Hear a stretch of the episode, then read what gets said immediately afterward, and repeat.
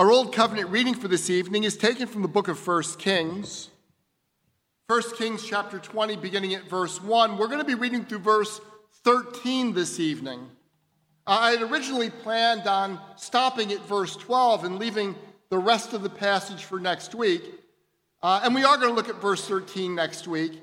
But I thought by including it in tonight's passage, it would give you a clearer idea of what is going on. This, after all, was intended uh, not in 12 verse chunks, but really you want to read all of chapter 20, all of chapter 21, and chapter 22 together. They fit as a coherent whole. 1 Kings chapter 20, beginning at verse 1, the word of the Lord. Ben Hadad, the king of Syria, gathered all his army together. 32 kings were with him, and horses and chariots. And he went up and closed in on Samaria and fought against it. And he sent messengers into the city to Ahab, king of Israel, and said to him, Thus says Ben Hadad, Your silver and your gold are mine. Your best wives and children also are mine. And the king of Israel answered, As you say, my lord, O king, I am yours and all that I have.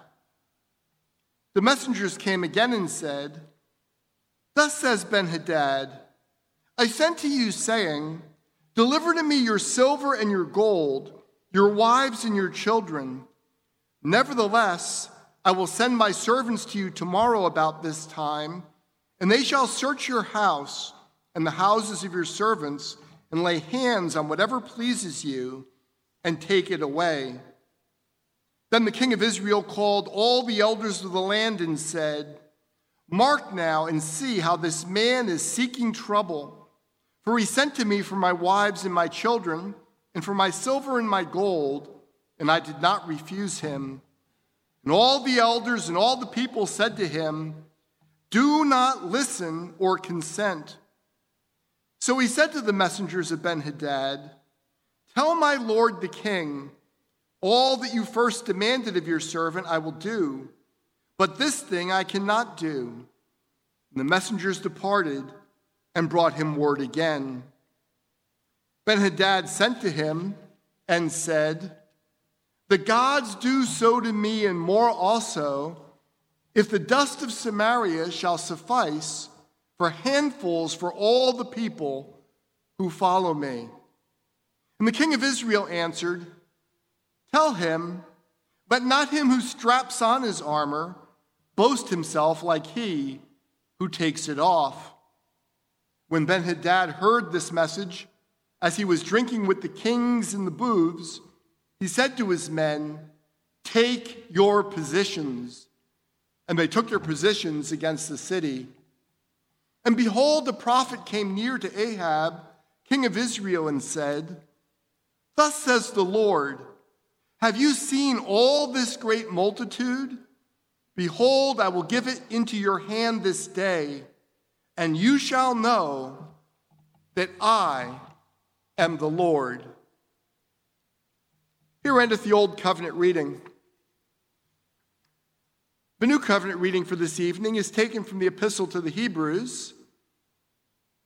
Hebrews chapter 12, beginning at verse 3. We'll be reading through verse 17 this evening the word of our God.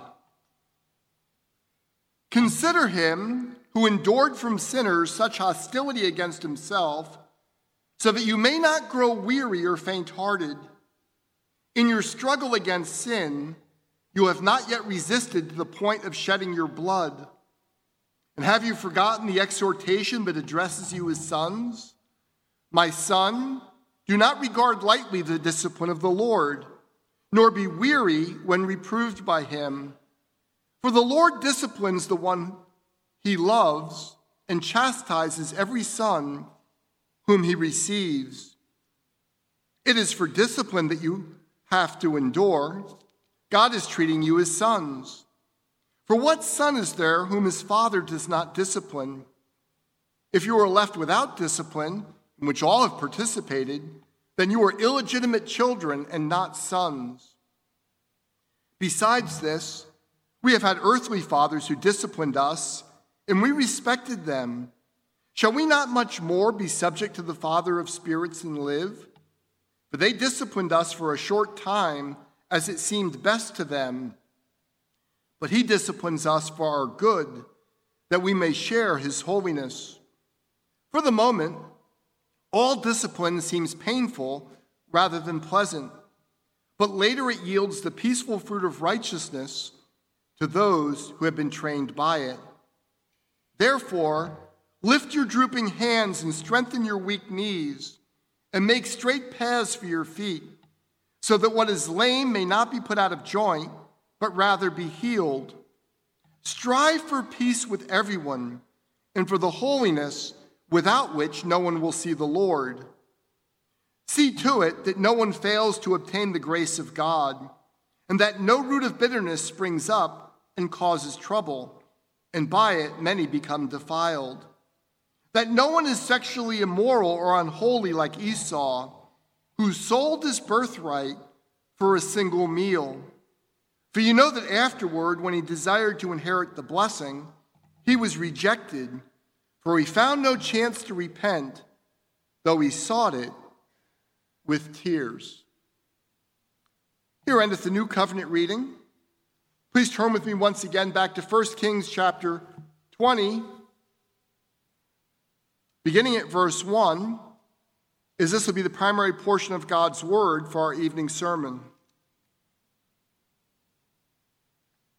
I will have mercy upon whom I will have mercy, and I will have compassion upon whom I will have compassion.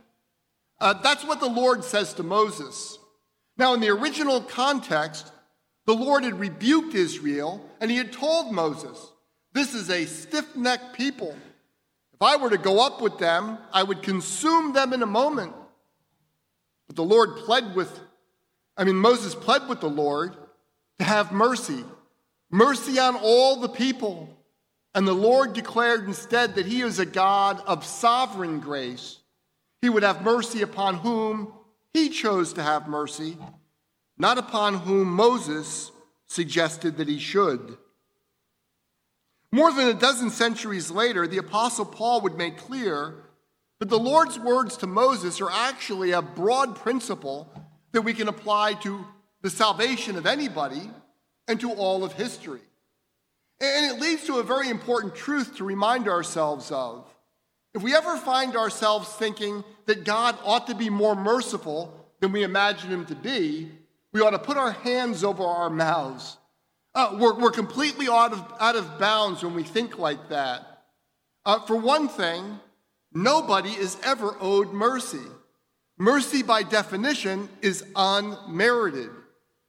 Secondly, we should remind ourselves that we are just kidding ourselves to imagine that we would be more merciful than God. We're going to see that in tonight's passage as well, but surely you see that in your own lives. While we were still sinners, Christ Jesus died for us, not for good people, but for his enemies. Tonight we come to two ancient kings who are about to go to war against one another. We have already met Ahab, the king of Israel. Uh, but ask yourself, what sort of king was Ahab?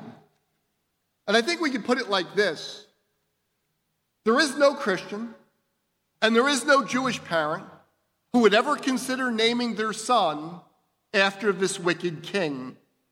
In fact, he is the most wicked king in the entire history of Israel. He is the one who first introduces Baal worship into Israel. And at the very least, he tolerates, he allows, he facilitates his wife Jezebel killing the Lord's prophets. And even after God has powerfully vindicated Elijah on Mount Carmel, right before Ahab's eyes, Ahab is allowing Jezebel to pursue Elijah for his life. In this evening's passage, Ahab is in an obvious world of trouble. Ben Hadad, the king of Syria, has come to Israel with a vast army. He's beginning to besiege Samaria, and he is demanding that Ahab make dramatic and humiliating concessions as a vassal king. So ask yourself who is going to prevail? Ahab or Ben Hadad? Well, it turns out we know something that neither of these kings knew. God has already told Elijah to ordain their successors. Both of these men are very soon going to be called to account for their lives. No matter how this battle turns out, they're very close to the end. Verse 1 Ben Hadad, the king of Syria, gathered all his army together. 32 kings were with him, and horses and chariots. And he went up and closed in on Samaria and fought against it. Now, historians get all wrapped up at this point because there are at least two Ben Hadads, and it's very likely that there were at least three. And so they try to identify which Ben Hadad we're talking about. The truth is, is for our purposes this evening, it just doesn't matter. The things that are important are right on the surface of the text. Ben Hadad has a vast army. He has the weapons of war, he has horses and chariots. He's got 32 vassal kings with him. And he's coming with a force that Israel cannot possibly hope in their own power to resist. And secondly, Ben Hadad is bent on humiliating King Ahab. If you're just a person in Israel, you might not care that much about it.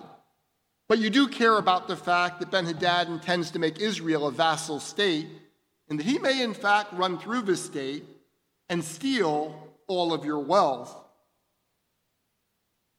Well, who were these 32 kings who were bringing troops to fight on Ben Hadad's behalf? Uh, actually, calling them kings is a little bit too grandiose. I mean, some people have tried mayors, but mayors doesn't really work. What you want to think is, is they're the heads of small cities or uh, perhaps slightly larger regions. You might want to think of them as heads of tribes. And they're in a relationship with Ben Hadad where he's the big king and they're the little king, the little ruler. Uh, that's called a suzerain vassal relationship.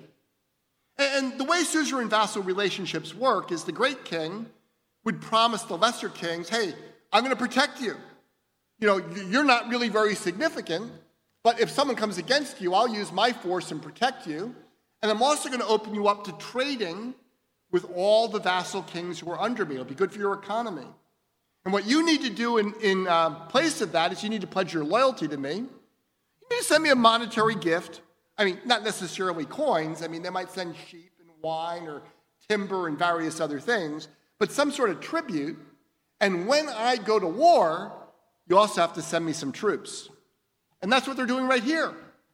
He's planning on going to war against Israel, and he has 32 vassal rulers under him, and they actually come out to battle, and each of them brings some of their own troops. Now, although these lesser kings are not particularly important by themselves, when you lump 32 of their little armies together, you get a really big force. Quite simply, Ahab is in trouble. Even in the best of times, Ahab would have found it almost impossible to mount a defense against such an enormous army. But you all recall, this is not the best of times. Israel has just gone through three and a half years of a backbreaking and brutal famine. Israel is devastated. You know, early on, um, when Elijah comes back, or late on in the famine, when Elijah's coming back to Israel, one of the things we see is that um, the king had gone out with his most trusted servant, and they're looking for just a little water to try to save some of the horses. They are by no means prepared to resist such a great army. Humanly speaking, the situation in Israel appears to be hopeless. Verses 2 through 4.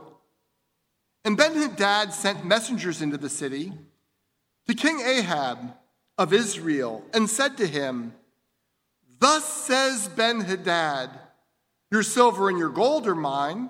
Your best wives and children are also mine.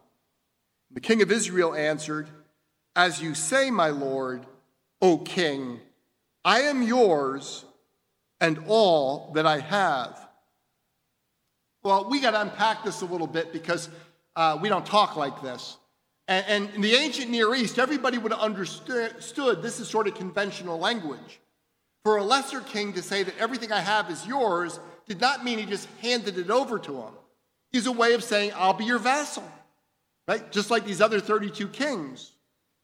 And so, what Ben Hadad was doing when he came near is he was telling Israel, You've been independent long enough.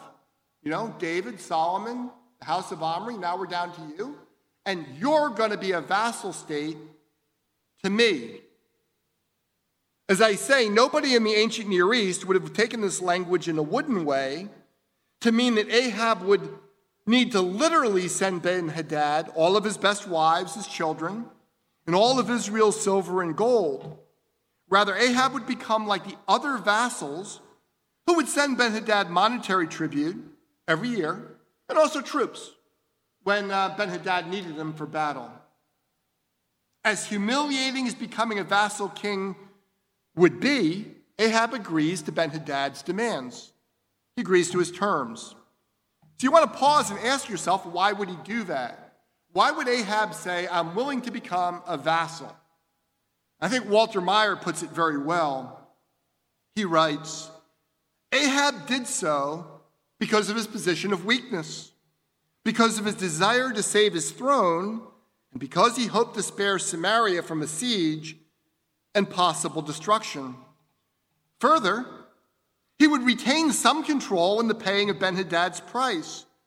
Ahab thought, quite reasonably, that although he would send silver and gold to the Aramean, he could avoid emptying out completely his treasuries, and that he would have some degree of choice as to which and how many of his wives and children he would hand over to Ben Hadad if he wanted any of them. Moreover, he would not surrender Samaria and, in essence, the northern kingdom to the Aramean king. There was a considerable difference between being a vassal king and the monarchy of the northern kingdom coming to an end with that kingdom losing all independence and being totally incorporated into the Aramean Empire. Now, a godly king would have cried out to Yahweh, right? A godly king would have called for the prophets and the priests and consulted them about what to do, would have called the people to fast, perhaps, and certainly to plead with the Lord to deliver them. But Ahab is not a godly king. In fact, he's a crass idolater. He's an idol worshiper. Still, from a human point of view, Ahab's interpretation of Ben Hadad's intent and his pragmatic decision to accept vassal status actually makes perfectly good sense. The whole suzerain vassal relationship worked because wise suzerains did not squeeze their vassals too hard. Right? In fact, wise suzerains would frequently make gifts to their vassals. They, they would publicly honor their vassals, trying to build up their local prestige, and they would give them gifts to try to say, This is a good deal for you to maintain the long term loyalty that they needed. In fact, the big kings would um, sometimes be quite lavish in the public honors that they would give because they weren't going to leave an army there to occupy Israel. They wanted Israel to voluntarily serve as their vassal. This is where we discover that Ben Hadad was a drunken madman. say that again because this is very strong language I'm using, but I think it's important to grasp just how, to, how out of control Ben Hadad is. We discover that Ben Hadad was a drunken madman. Look at verses 5 and 6 with me. The messengers came again and said, Thus says Ben Hadad, I sent to you, saying, Deliver to me your silver and your gold, your wives and your children. Nevertheless, I will send my servants to you tomorrow about this time, and they shall search your house and the houses of your servants and lay hands on whatever pleases you and take it away. See, instead of that normal give and take of a suzerain vassal relationship, Ben Hadad is going to completely humiliate Ahab. And that's crazy. Because you have to realize that even if he could pull it off, it's bad. I mean, what's he going to do two, three, four years from now? If you humiliate Ahab as a vassal like this, and you don't completely take him out of power, uh, you could expect that the first opportunity Ahab has, he's going to seek revenge. His children are going to seek revenge. His grandchildren are going to seek revenge. This is not the way to build up a healthy relationship with someone who's going to keep sending you tribute for decades to come. Ben-Hadad's goal is to completely humiliate Ahab, to take away whatever he finds valuable. Please mark that phrase here. He, he doesn't say, I'm going to send my servants and they're going to take what is valuable in their eyes, the best things that they can get their hands on, and bring it back. They're going to go into your house and they're going to pay attention to what you find valuable, and they're going to take everything you find valuable for you just to rub your nose in my superior position. As I say, this is a policy of a drunken madman. Even if he has the power to pull it off, he will be cultivating deep seated resentments instead of loyalty. Uh, to see how a relationship can get so toxic that it's almost impossible to fix, all you have to do is look around the world. The obvious place to look right now is Palestine and Israel. I mean, if any of you have a really good solution to how to bring about peace there, you ought to share it, but no one else can come up with it. Because once you have enough ingrained hatred of people against each other and the total breakdown of trust, all you really do is move from a different group of people hating a different group of people because of our fathers and our fathers before them. At the very best, this is going to be a disaster for Ben Hadad rather than a long term victory. Now, at this point, it is reasonable for us to wonder if the Lord is simply bringing both kings into judgment. Uh, after all, Ben Hadad, everything we know about him, is really a horrible pagan king. He's out getting drunk with the other kings while sending people into battle.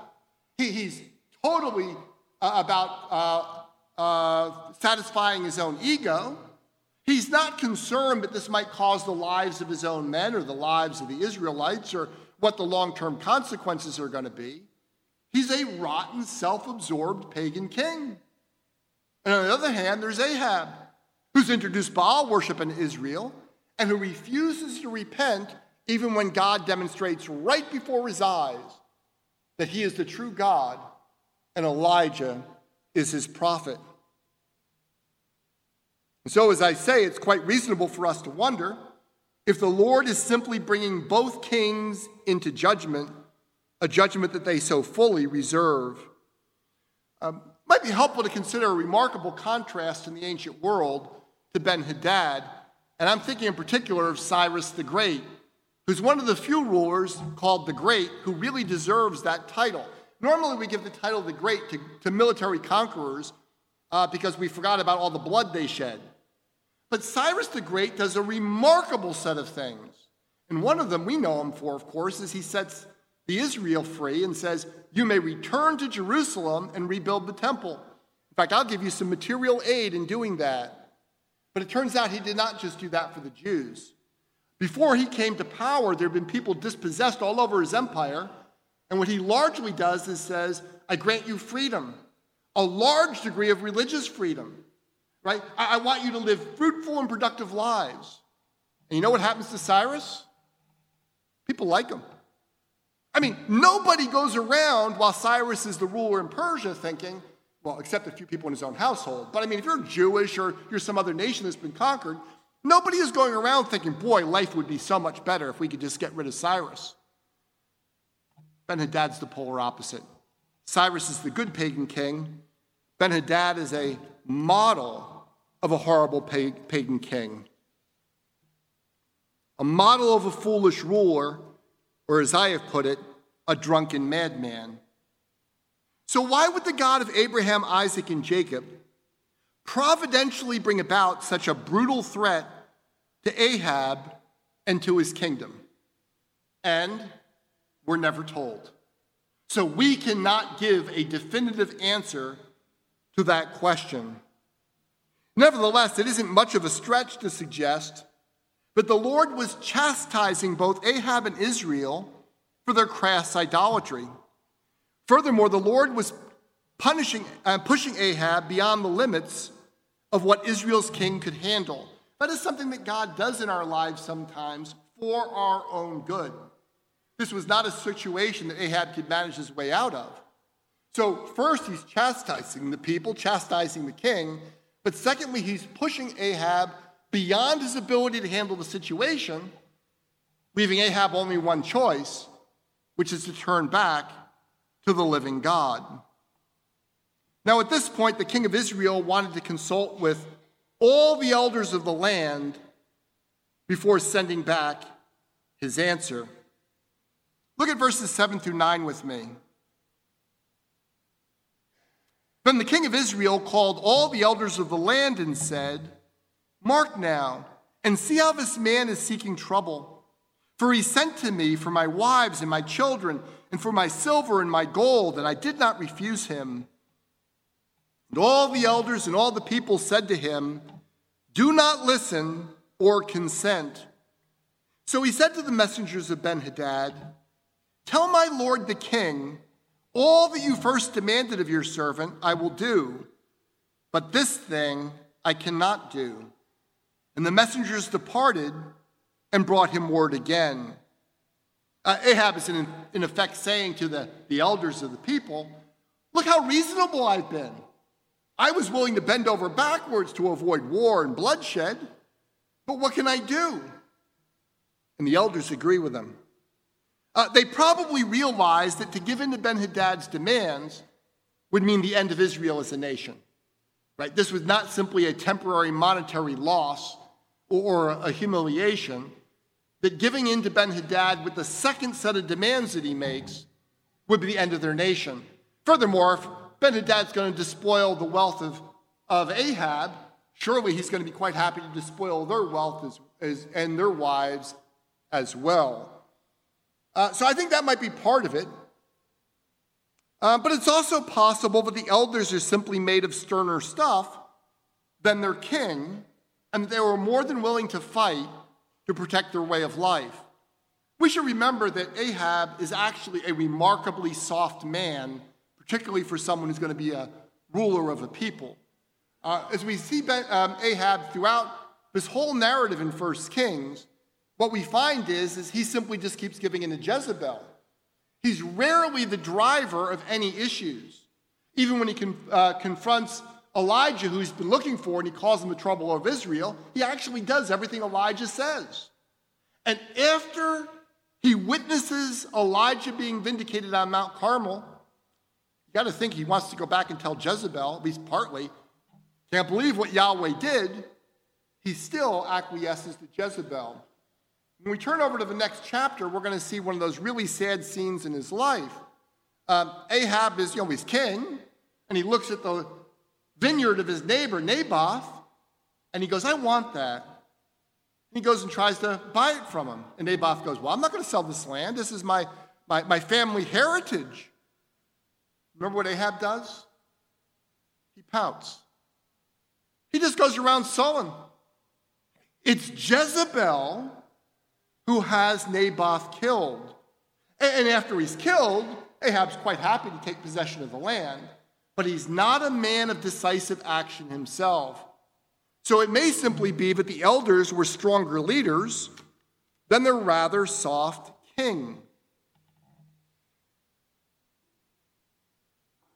Perhaps combining his elders' resolve with his own instinctive softness, Ahab sends back a remarkably polite refusal. I mean, after all, that this second request that has come in from Ben Hadad is just brutal. He's rubbing Ahab's nose in it. And Ahab sends back this very polite refusal. He continues to call Ben Hadad, my lord, the king. He reiterates his willingness to be his vassal and to fully accept the initial demands that Ben Hadad had made. Perhaps the Syrian king would sober up, either physically or metaphorically, and they would be able to develop at least a tolerable working relationship. Um, such was not to be. To put it mildly, Ben Hadad was not amused. Uh, John Woodhouse suggests I doubt that Ben Hadad was surprised. His utterly unreasonable demand had been calculated to be impossible for Ahab to accept.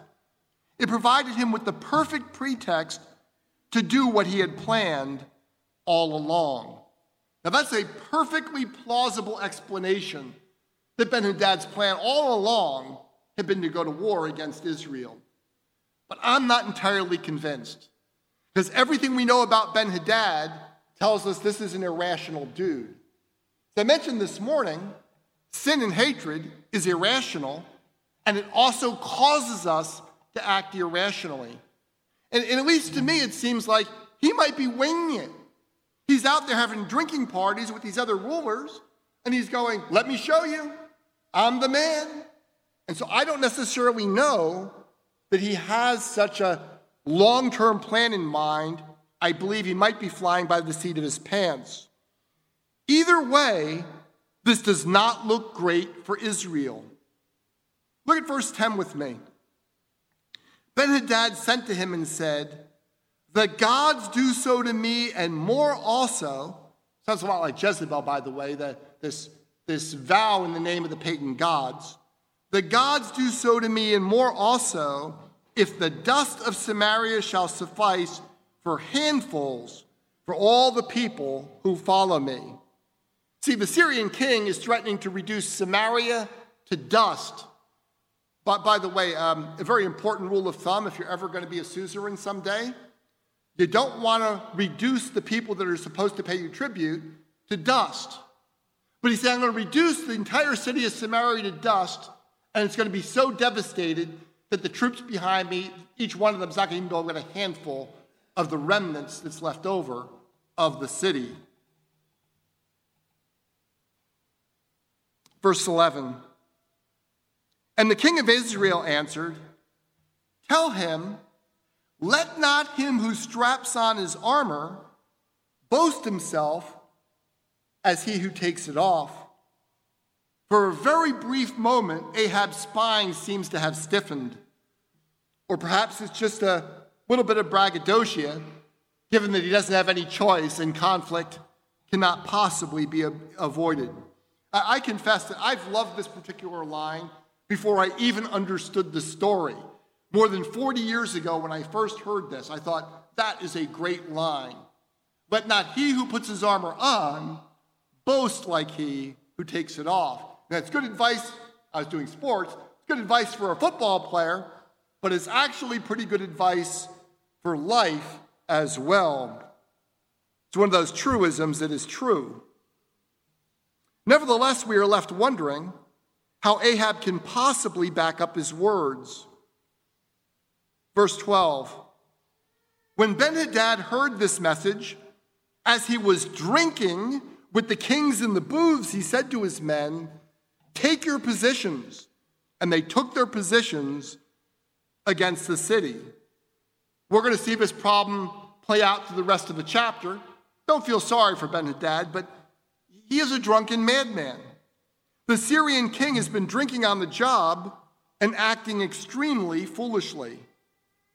But this brings us to two critical questions we need to ask to understand what this portion of God's word is actually doing. And I mean by that, uh, this portion, chapter 20 as a whole. First, which king deserves to win? You got Ben Hadad, you got Ahab. Which king deserves to win? The answer is obvious neither. Right? If they both lose, we have God brings about some kind of disaster where they, they both get wiped out, all we're going to say is justice has finally been done. Neither of them deserve to win. Second, which king deserves the condemnation of Almighty God? Once again, the answer is obvious. They both do. Everything that we have seen of Ben Hadad, and certainly what we're going to see after this, shouts that he is a horrible pagan king. His decisions are both rash and foolish. They take no regard for his own people. And instead of taking responsibility, the responsibilities that he has seriously, Ben Hadad is making life and death decisions while drinking with his subordinate kings. I mean, what could possibly go wrong? On the other hand, there is Ahab. Ahab has introduced Baal worship in Israel. He has at least tolerated Jezebel when she murdered the Lord's prophets. Furthermore, Ahab is an adversary to Elijah, the one absolutely clear and validated spokesman for Almighty God. If Almighty God were to crush both kings in some dramatic manner, the only thing that could be said is that they received what they deserved. Justice has finally been dealt out. But that is not what the Lord does, at least not yet. Verse 13 And behold, the prophet came near to Ahab, king of Israel, and said, Thus says the Lord, Have you seen all this great multitude? Behold, I will give it into your hand this day, and you shall know that I am the Lord. We could have introduced tonight's passage by saying, while Elijah was away at Mount Sinai and then with Elisha, you know, dot, dot, dot, right? This, this, is, this is a time when Elijah's away from Ahab here. And yet, Elijah being away does not mean that the Lord has nobody to bring Ahab a message. An unnamed prophet, perhaps one of those who had previously been hidden in a cave, comes to Ahab with a most surprising message. He begins, Thus says the Lord, have you seen all this great multitude? Now, twice, Ahab has received messengers from Ben Hadad who said, Thus says Ben Hadad. The prophet is coming and saying, You can forget about that, that doesn't matter. Here's what matters. Thus says the Lord. And yet, at first blush, this isn't very good news. Thus says the Lord, have you seen all this great multitude? And Ahab must have thought, seen them. I wish I could stop seeing them. My thoughts are consumed with this vast army, but is about to devastate Samaria and perhaps take my own life as well. And yet I do wonder if, just for a fleeting moment, Ahab had thought, you know what, I'm getting what I deserve. The Lord had revealed himself so clearly to me on Mount Carmel, and then he graciously sent rain on the land, and I still did not turn back to him. Surely this must be what the prophet has come to tell me. I have sown to the wind, and I am reaping the whirlwind. But God's prophet continues Behold, I will give it into your hand this day, and you shall know that I am the Lord. Beloved, the news is absolutely extraordinary. The Lord was entering into the battle on behalf of Israel, and if God is for us, who can possibly be against us? But why in the world would the Lord do this? Two things. First, the Lord says, I will have mercy on whom I will have mercy, and I will have compassion on whom I will have compassion. By delivering evil King Ahab, the worst king in the entire history of Israel, the Lord was erecting a monument to his own gracious character. God's grace is greater than all our sin. And some of the notorious sinners in the Bible, think, for example, the Apostle Paul when he was still Saul ravaging the church. He actually says that one of the reasons why God converted him was precisely to be a monument to his grace. If God can save someone as wicked as Saul, surely his grace is sufficient for you. And second, the prophet declares on God's behalf, and you shall know that I am the Lord. We must always remember that the Lord's chief end is very similar to our chief end right? The Lord's chief end is not to glorify man and enjoy us forever, it is to glorify himself and to enjoy himself forever. Consider these words from the prophet Ezekiel. In Ezekiel chapter 36, we read this Therefore, say to the house of Israel, Thus says the Lord God, it is not for your sake, O house of Israel, that I am about to act but for the sake of my holy name, which you have profaned among the nations to which you came. And I will vindicate the holiness of my great name, which has been profaned among the nations, and which you have profaned among them. And the nations will know that I am the Lord, declares the Lord God, when through you I vindicate my holiness before their eyes. Now, we know something. If you've been here with us, we know that on Mount Sinai, the Lord had said, I'm actually no longer going to focus on Israel as a nation as a whole. I am going to focus on the remnant within Israel. But that being said, in the eyes of the nations, the Lord God is still identified with the nation of Israel. That means when the nation of Israel gets defeated in battle, it's as though God's name is being dragged through the mud. And when God steps in and delivers them, that vindicates the Lord's holy name in spite of the rebellion of his people. Now, we're going to see this take place later in the chapter. Nevertheless, please notice that this is not what the prophet first says. I'm telling you, we're going to see that later in the chapter. The Lord is going to vindicate his holiness before the nations, at least before the Syrians and 32 others that are aligned with them. He's going to vindicate the holiness of his name, but that is not what the Lord says first. In verse 13, the Lord tells Ahab, one of the reasons why he is going to deliver Israel from the Syrians, it is so that you shall know that I am the Lord. Here's the thing that expression, you shall know, is in the singular in the Hebrew. It's not so that some of the people in Israel will know, it's not so that Israel as a whole will know.